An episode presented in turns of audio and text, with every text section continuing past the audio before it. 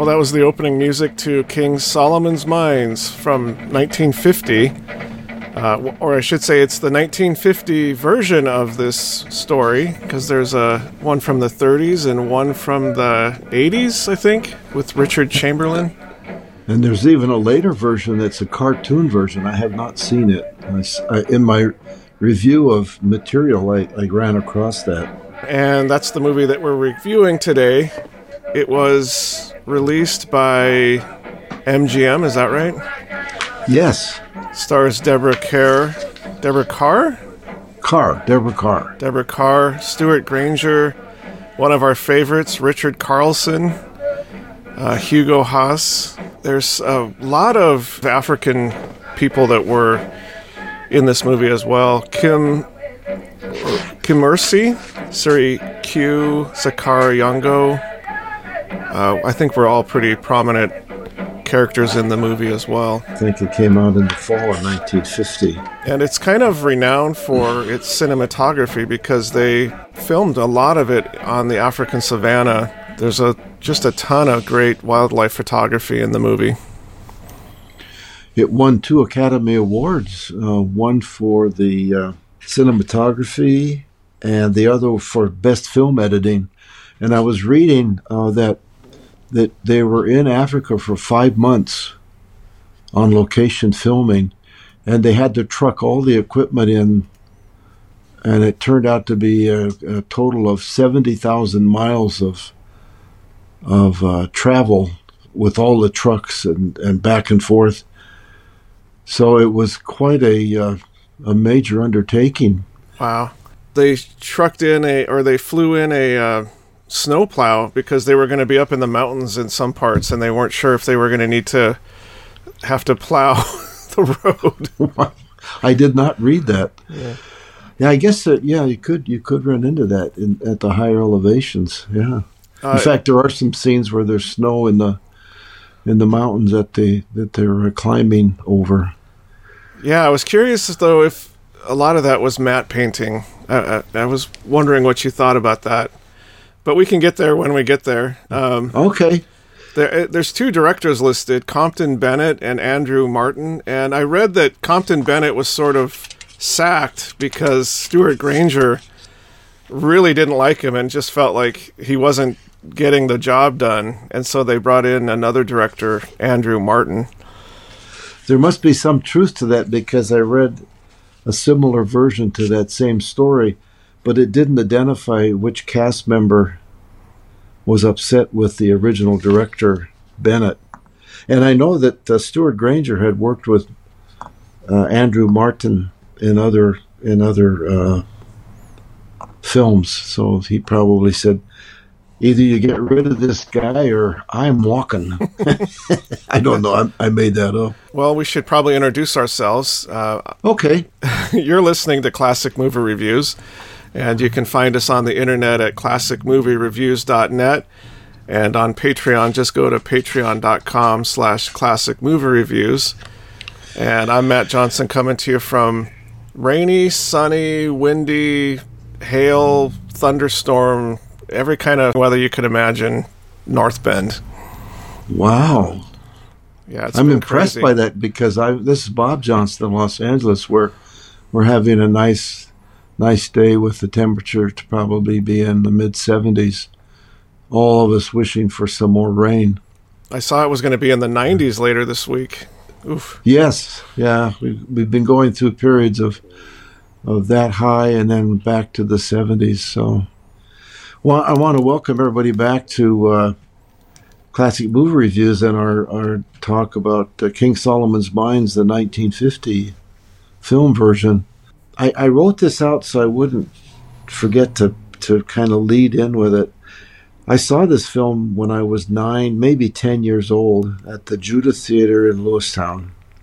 And I loved the film because of the adventure, the African beauty, the beautiful country, the wildlife, the drum music, uh, seeing the new and different uh, peoples. And it almost, when I think back on it today, it's almost like watching Indiana Jones, mm-hmm. even down to Stuart Granger's uh, hat. But now that I look at it after all those years, I actually see two movies. First is uh, the movie that's what I remember it to be from being ten years old. The landscape, the, the plot, the wildlife, the music, all of that is just excellent.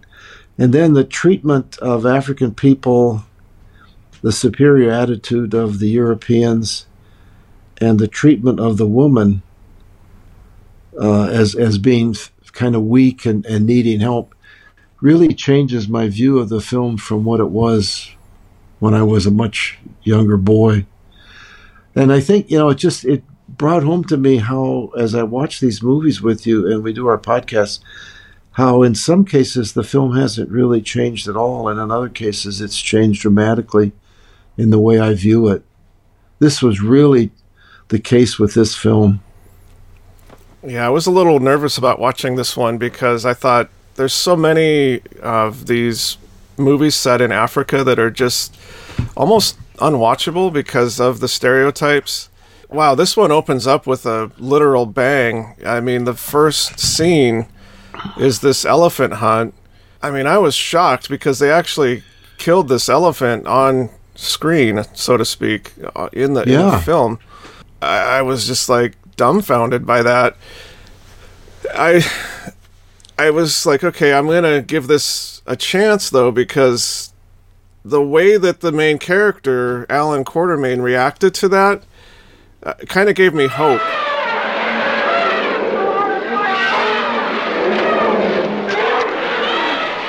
Hold on, you've got yours.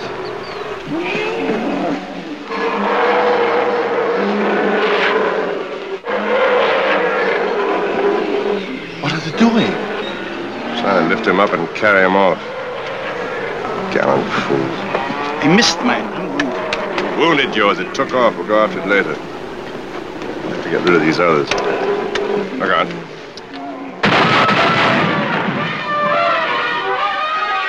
There, there were two English hunters and a whole bunch of African support people that were there to, you know, carry things and set up camp and whatnot.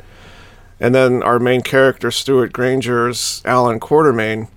Those two English hunters were just awful. One killed that elephant, and then another one wanted to shoot another elephant. I think they just wanted to just shoot as many elephants as they could. Alan Quartermain just put a stop to it and said, no, you got your elephant, that's all. I read, this was interesting, that that was shot on a game preserve. And the quote, I'm going to paraphrase it slightly, was like, it's hard to believe in the twenty-first century, but at the time of the filming of this movie, there were too many elephants, and they had to call the herd down because there weren't enough resources for all the elephants. And so they had a professional hunter kill that elephant, and that was something that was going to happen anyway. It's the first and I think maybe only time where they caught on film how those other elephants came around to protect that elephant that was shot. Do you remember how they all circled around yes. the elephant? Yes, oh yes.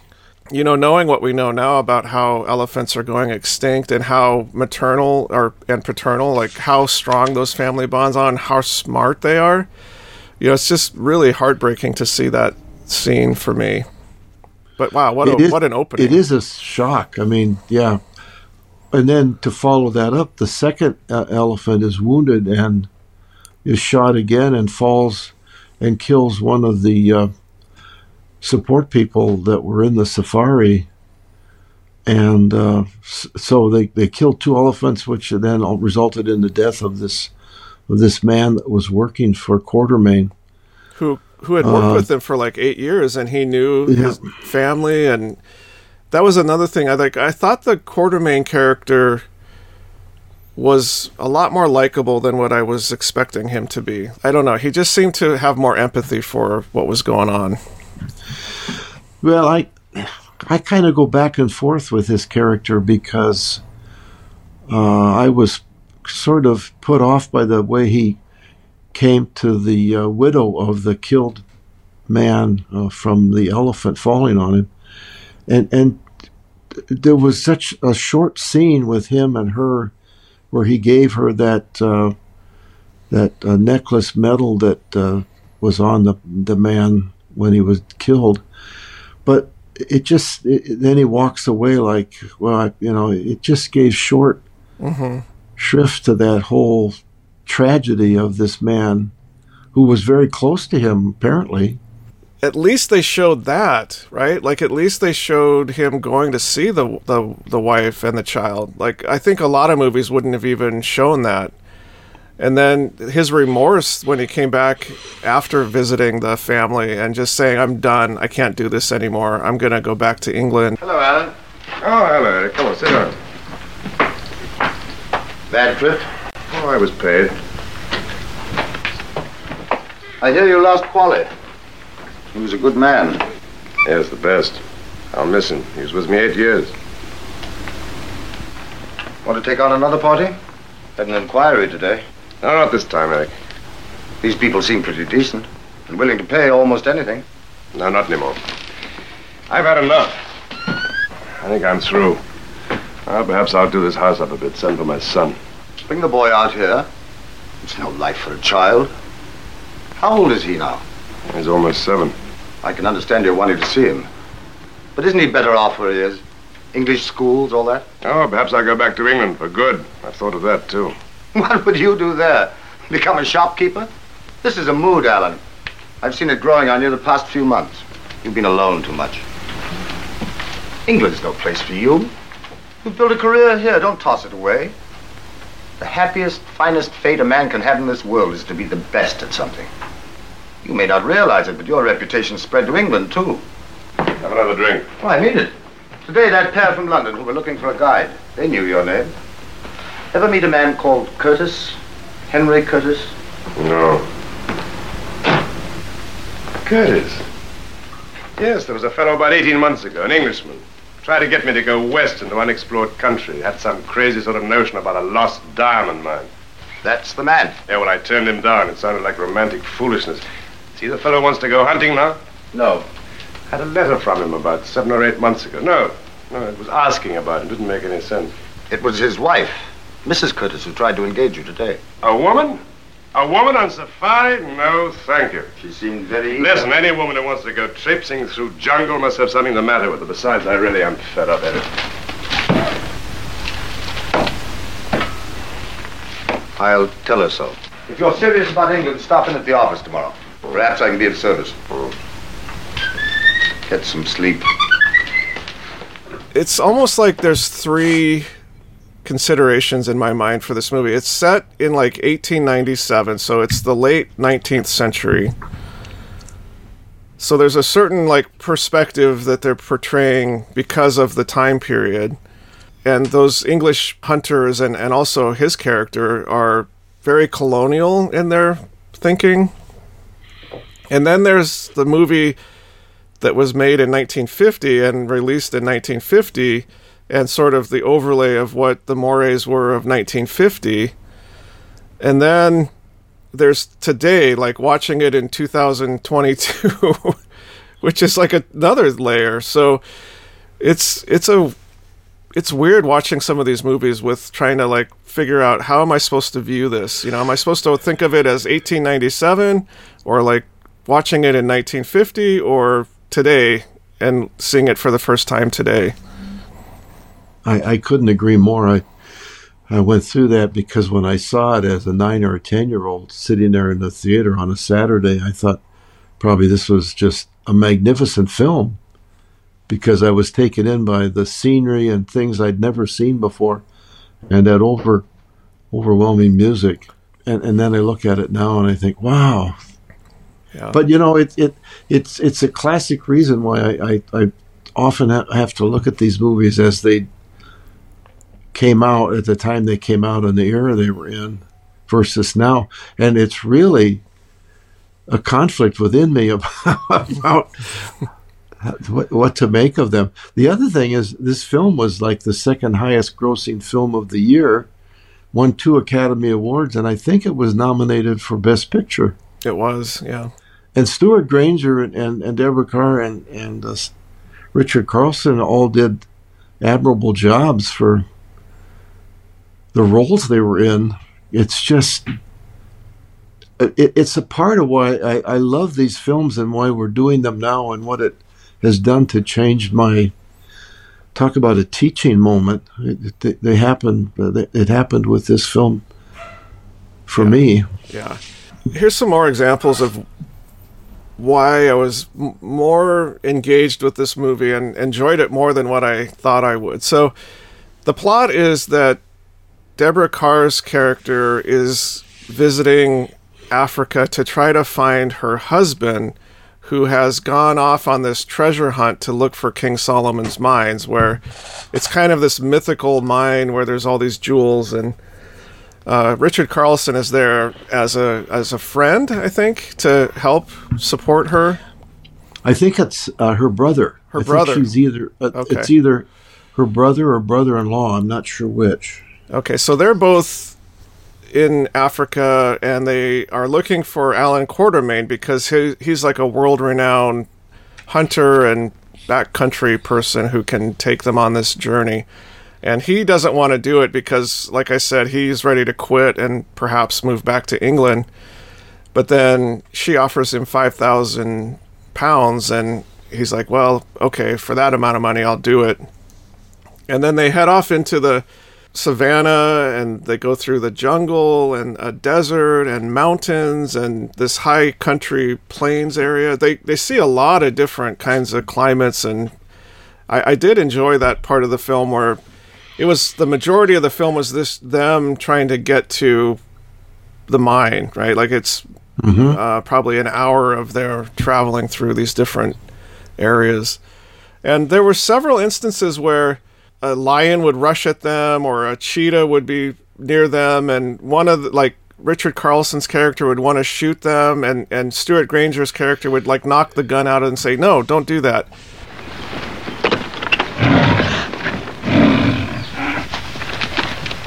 Don't shoot, stand still. That was a close call.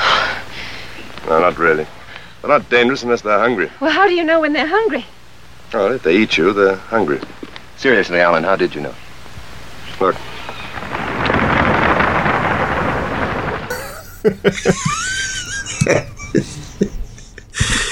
That's a terrible way to find out. That that was that was a, a good thing.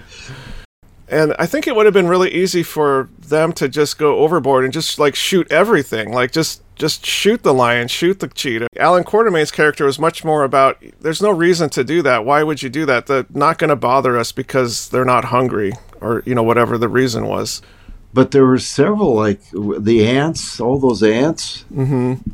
Yeah, and he's then got a great line about how everything is out to either kill you or is going to be killing something or being eaten. It's just like the jungle is just alive with all these dangers. Looks completely peaceful. It isn't. Oh, it's been tearing its own throat for a million years. In this one small area here, there are a thousand creatures, living, reproducing, killing, being killed, eating, being eaten. There's not a square inch that isn't of war if you look for it. Look.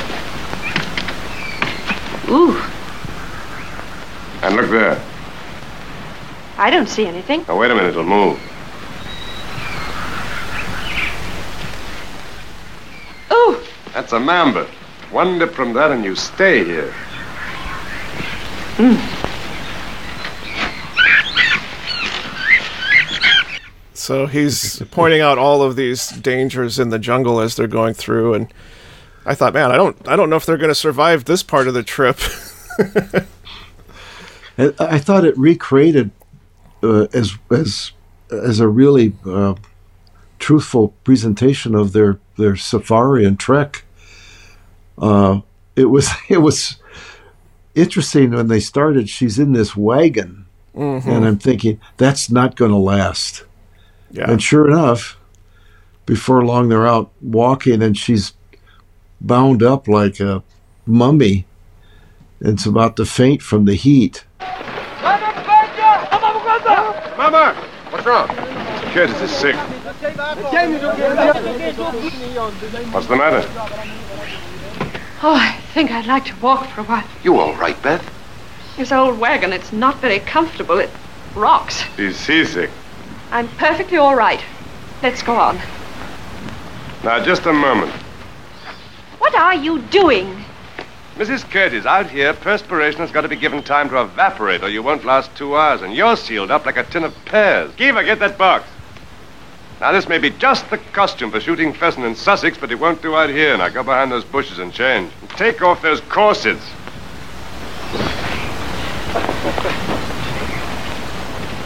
Impertinence, wretched man. Come. Think how I'm going to stand it. Yeah, and, and uh, she gets seasick because of the motion of the wagon over all the rough terrain, and uh, Quartermain pulls her out of the wagon and, and just starts unbuttoning her corset and un, you know fastening her jacket and says, "You need to get out of this thing. Go change." And so she gets a change of clothes, and as she's changing, this gigantic spider. I've never seen one anywhere near that size. Yeah, that was a bit ridiculous. Wow. It was it was kind of cartoony the way they did that, but it climbs into her clothes and she's walking back from changing, and he sees this giant spider and says, "Don't move," and then brushes it off of her. And uh, I was reading that although there are uh, tarantulas in uh, Africa, they're they're nowhere near that big, and they wouldn't ever come near people. So it made for an interesting scene, though. I bet it got some screams from the audience when it showed up. Oh, yes, especially with the group of us at the theater on a matinee on a Saturday. Oh yeah, for sure. Wow. Yeah, I was I was racking my brain trying to figure out what the second feature was for this film, and I never could come up with it, and I had no luck in trying to find what it would be. But this alone would be a, a, a matinee. But they always had two films. It would have been it would have been a B movie, right? The the other film, oh, yeah. And it would have been sort yeah. of a campy, maybe a Tom Mix cowboy yeah. or something like that. Uh, the Deborah uh, Kerr character really struggles throughout the the movie, just keeping up, and uh, has to be helped a lot. And she remember that scene where she steps on the uh, alligator or the crocodile? Yeah. That was pretty exciting. That was. Yeah. So I thought, yeah, her character was a bit of the damsel in distress through most of the movie, although there was a couple scenes where she was a bit stronger, where there was the part of the movie where they sort of had to, like, a lot of the people that were with them left, and so it was just kind of like four or five of them that were going to continue on. And her brother John Good, played by Richard Carlson, says, "Well, don't you want to, maybe you should just go back with them?" And she's like, "No, she's she's going to continue on." There was a scene where this uh I don't know what it was, some kind of a large cat was trying to attack her tent and get in her tent, and she defended herself with a pistol. Nothing. She's been dreaming again. It was not a dream. The animal tried to get into my tent. I asked you not to shoot unless it was absolutely necessary. Do you mean I'm lying? It dug its claws right through the tent. Look at it.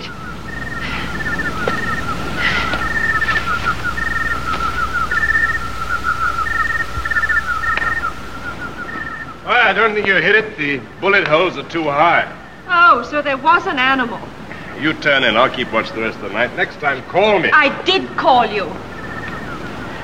You go to bed. Good night, Beth. Oh, he's a dreadful man.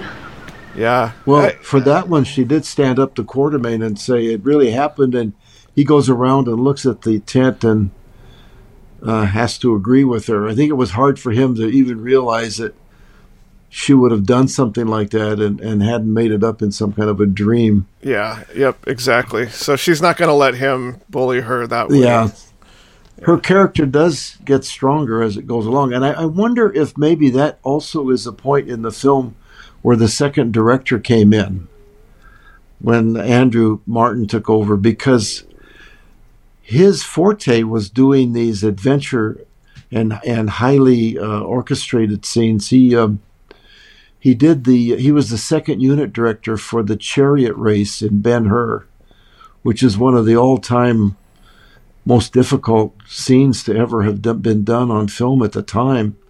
So he really knew how to do that. And it seems like the film becomes more interesting for me to watch now as she evolves into a stronger character and stands up to Granger. Yeah, maybe. Yeah, because that, that is a good point. It does become more interesting after that. Uh, uh, you know, up to that point, it's sort of like uh, we're on a little sightseeing tour safari. Uh, uh, yeah. Like, well, here's some animals over here, and here's some animals over here, and we're going to cross this river. And and then ar- around this point, it it becomes a lot more intricate in terms of the plot, because uh, they get to the point where it's just Elizabeth Curtis, Alan Quartermain, John Good, and I think there were two other uh, characters with them, and they get to a um, was it a Maasai or encampment or something where they are gonna borrow some boats from from this group of people. And yeah, that was a really interesting and well done scene. I, I I don't know the names of the different groups that they met up with, but uh, yeah. Quartermain came into his own in that one. Well, and I thought the way they did, they portrayed these different groups of people were pretty respectful for, especially for the nineteen fifties. Uh, they they really showed more of sort of the life and the t- traditions of these people in a, in just more of a factual way, and uh, there wasn't a lot of sort of side commentary about how they're savages. There was a little bit, but I, I was expecting a lot more of that. I, I think part of that, again, is the is the, uh, the second director. I think he changed the focus to make it more like a, a, an adventure, uh, high drama film, uh, because we see that even later when they come into that other village. And lo and behold, this guy shows up, this uh, European guy. Van Brun, a k a. Smith. So we've, we've just met Hugo Haas as Van Brun. What a grimy character that was. I haven't seen a white face for five years. You've been here five years, Mister Smith. Yes, for five years and more. I like it here. What are you doing in these parts? Just looking for trouble? No. We're looking for a man called Curtis. Henry Curtis. He was here about a year ago with only one bearer, a fellow with one eye and a scarred face. Where is Curtis now?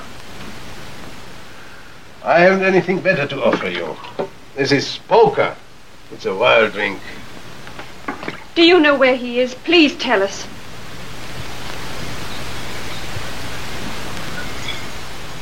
You don't happen to have anything better than this with you, do you? Yes. Got a bottle of brandy outside. Brandy?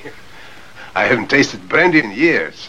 Yeah, that guy was gross. And he was the most excited about being able to drink some brandy. He said it had been years since he'd had any brandy. I just find that whole second half of the movie more engaging.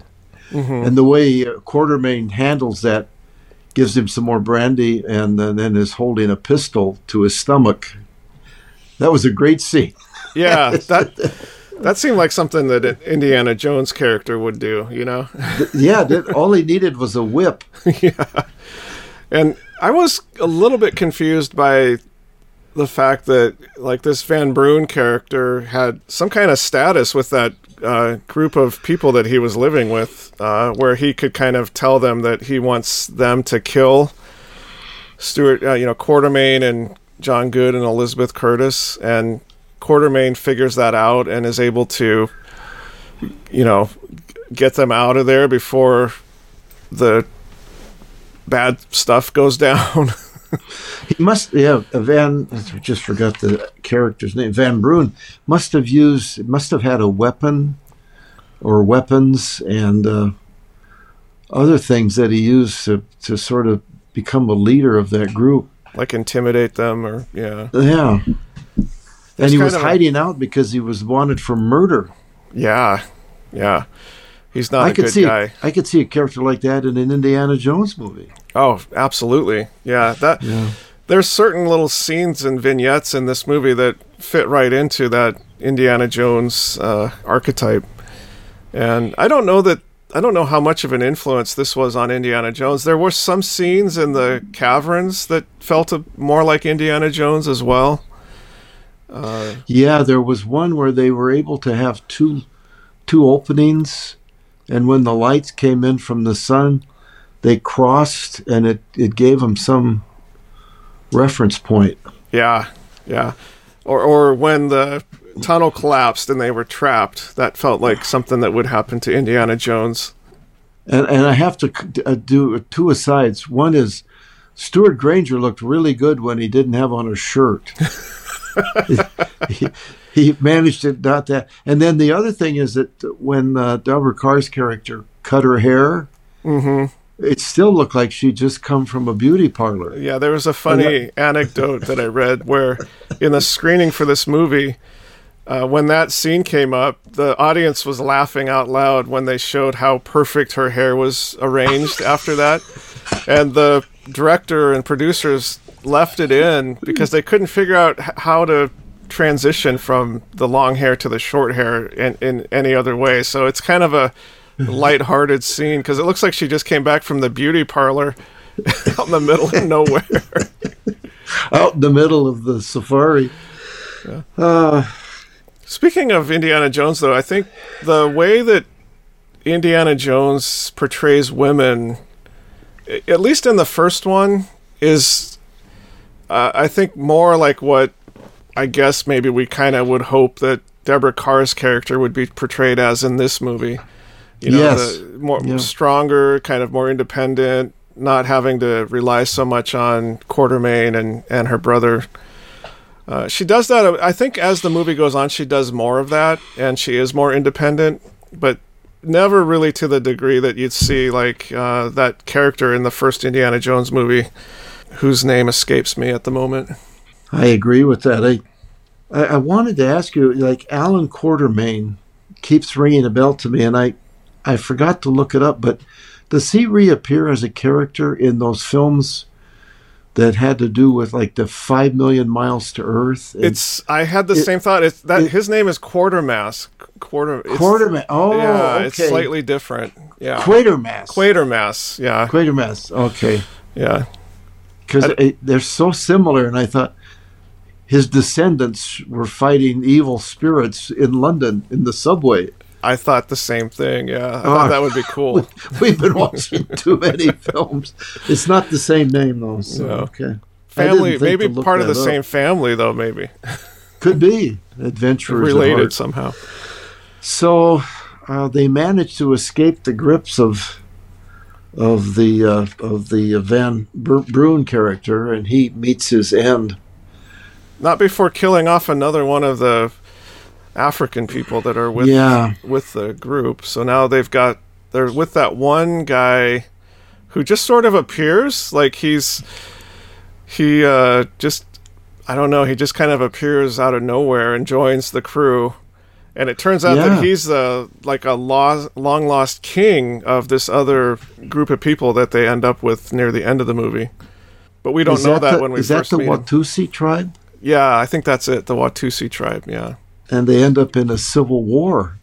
Again, these adventures get better and better as the film progresses. So Quartermain and his small group are now uh, trapped between uh, two warring groups.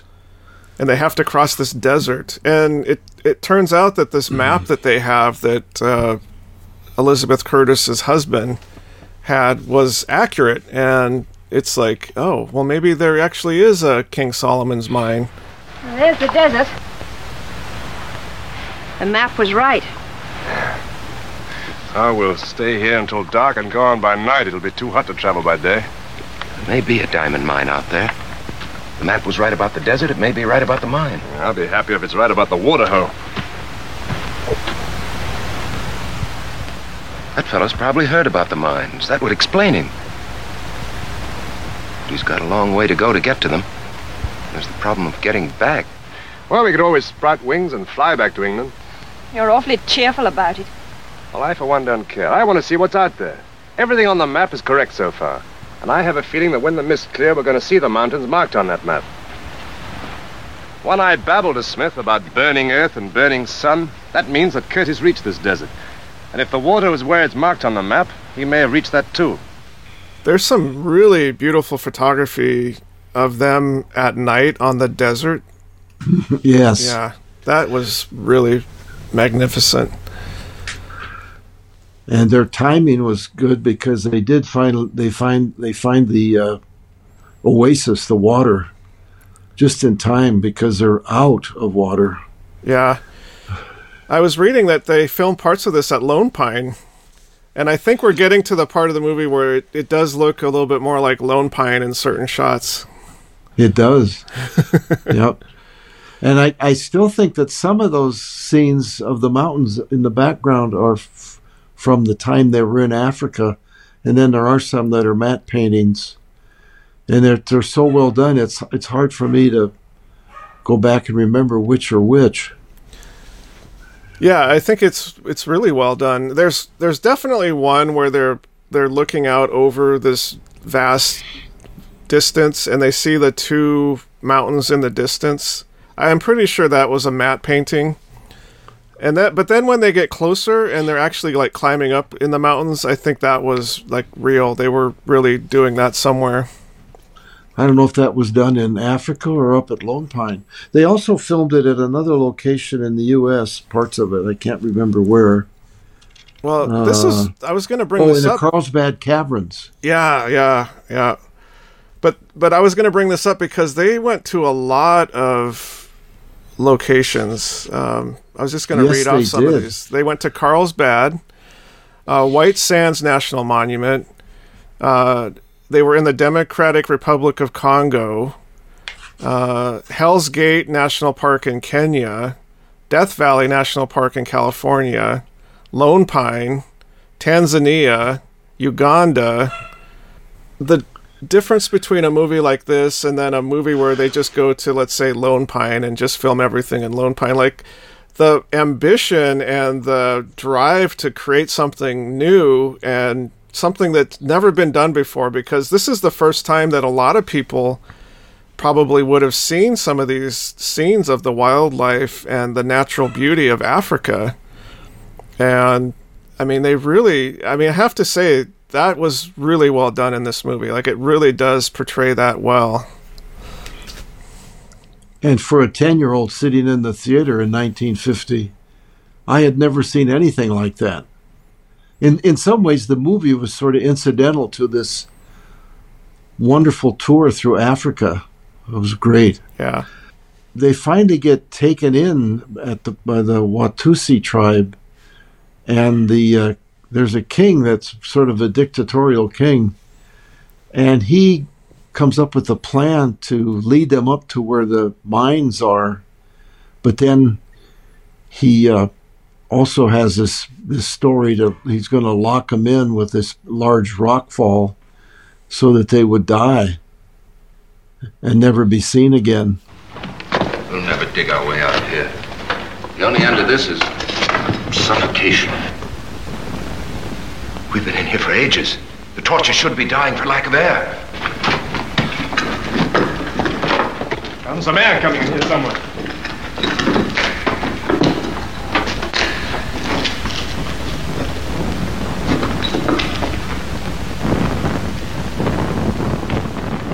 It's here. Come on, bud.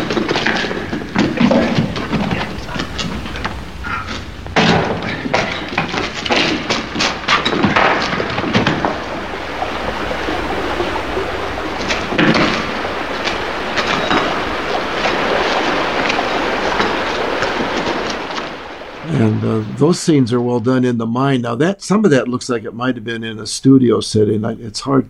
It's hard to tell, but yeah, I think especially the scene when they're uh, in the the river that runs through the ca- cavern, that had to have been really challenging to set up and film in an actual cavern, because they had so many like kind of cool lighting effects, and the water was running through there so quick. I, I mean, maybe maybe it was filmed somewhere on set on on site. This movie is like an hour. It's like a hundred and let's see, hundred minutes long, I think. Yeah, yeah. And we don't get to the mine until an hour and a half into the movie. There's thirteen minutes of the movie left, and we still haven't seen the mine. And I kept thinking, like, most of this movie is going to be in the mine, or, like, at least we're going to spend a good amount of time in this mine. And I kept looking at the time, like, oh my gosh, there's like thirteen minutes left. Are we going to actually get to the mine? What is going to happen in the next thirteen minutes? Uh, to add to that, I also remembered from seeing it before that there's going to be this fight between the two groups where the two leaders have a fight back at the Watusi tribe. And how are they going to fit that in in the last thirteen minutes? There's so much that happens in the last thirteen minutes of this movie. Yeah. That's definitely the new director. It's got to be. Uh, and I, I kind of wish that they spent a little bit more time in the mine. And then I started to think that it would have maybe felt more like that movie Journey to the Center of the Earth. Like, like going through oh, the caverns yes. of the mine might not have been that interesting unless there were like monsters down there or something, because I, I kind of came to the conclusion that maybe we spent just the right amount of time in the mine. It was, there's so much other stuff that we got to see in the movie that I was okay with it. Well, in that last thirteen minutes, Elizabeth finds her husband's skeleton. They find this treasure trove of diamonds. They get abandoned by the tribe and left in the cave. They escape through the uh, underwater, un- under underground uh, river out and they get back. They get picked up by one of the groups in the Civil War, and then they go back and watch a duel to the death between the two leaders, and the uh, side that they're uh, hoping wins, he wins, and then they are resupplied and they take off yeah. in thirteen minutes. That's a really fast-paced end of the movie. It was like goes out bang, with a bang. Bang, bang. Yeah. Yes. Especially with how slow the movie was in some parts. It was just, here's a tour of the jungle, you know. It's like, oh, now we're just hanging out by the river and taking a bath and you know, like, yeah, washing my hair. yeah. But I also like the fact that the near at near the end of the film, Deborah Kerr's character is now a co-equal with the two guys because she has a rifle too. And, yeah. and uh, Coeur d'Alene says to her, yeah, keep this. Uh, it's not loaded, but they won't know. They had one bullet left. Yeah. yeah and they're all three standing there with their rifles.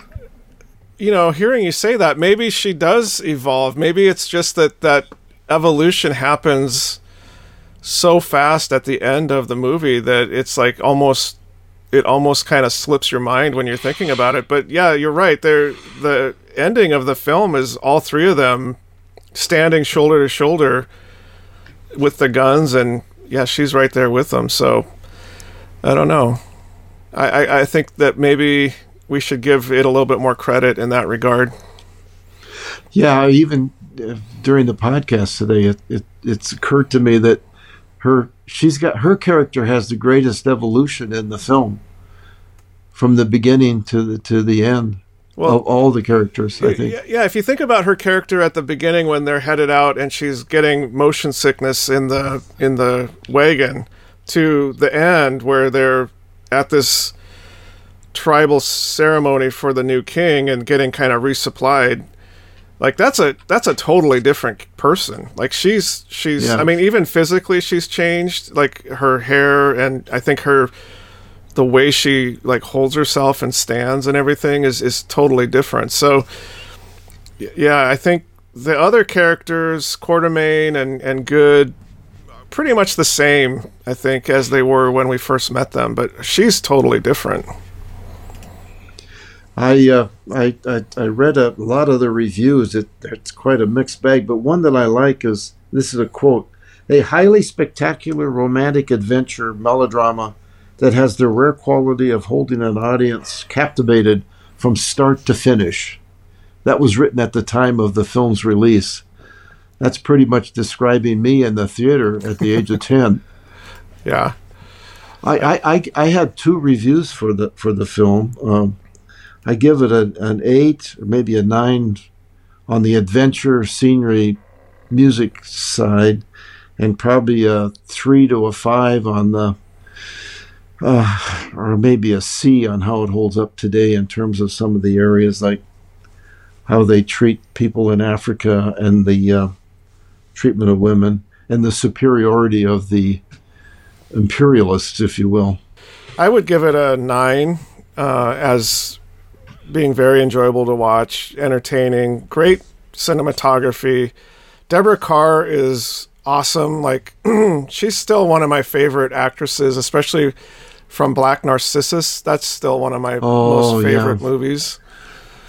And she does a great job in this film. I thought Stuart Granger, I didn't know much about him. I was interested to read more about him. Apparently, he and Deborah Kerr had an extramarital affair on set.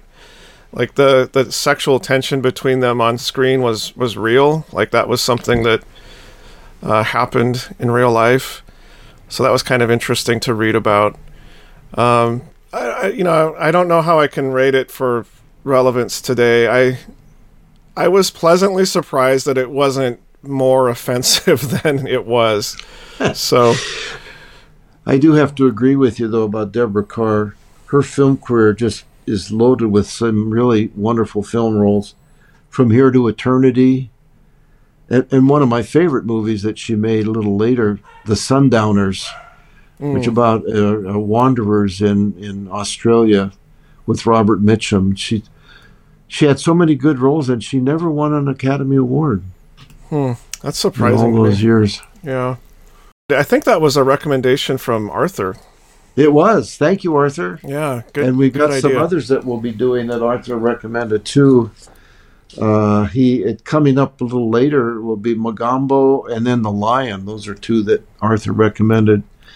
But our next film is um, one of my favorites about Africa, Cry the Beloved Country from nineteen fifty-one, with Sidney Poitier and Canada Lee.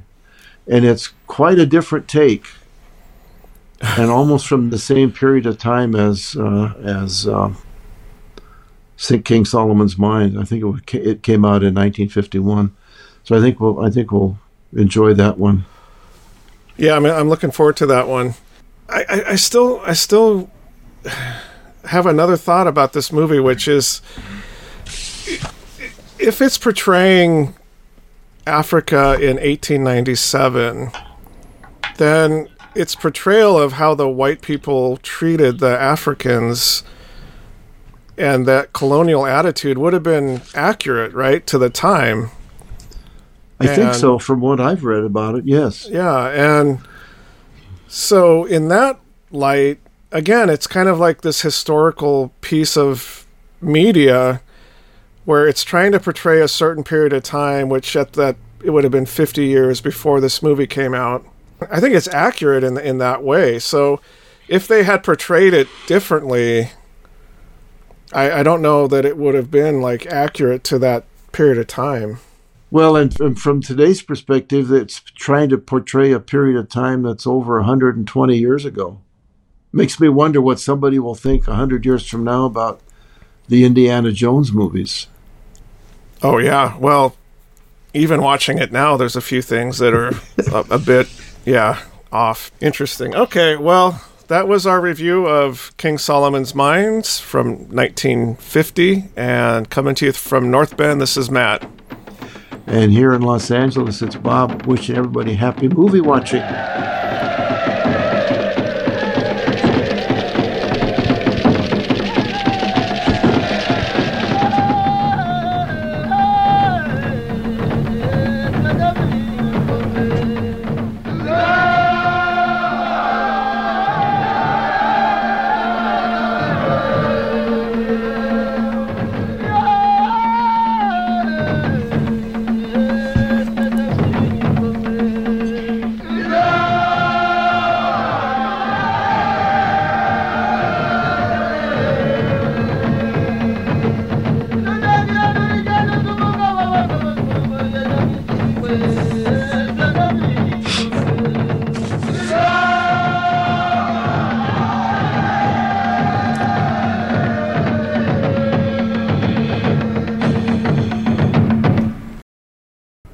Yeah, that that uh, battle between the two kings is in the last two minutes of the movie. I know. It really races home.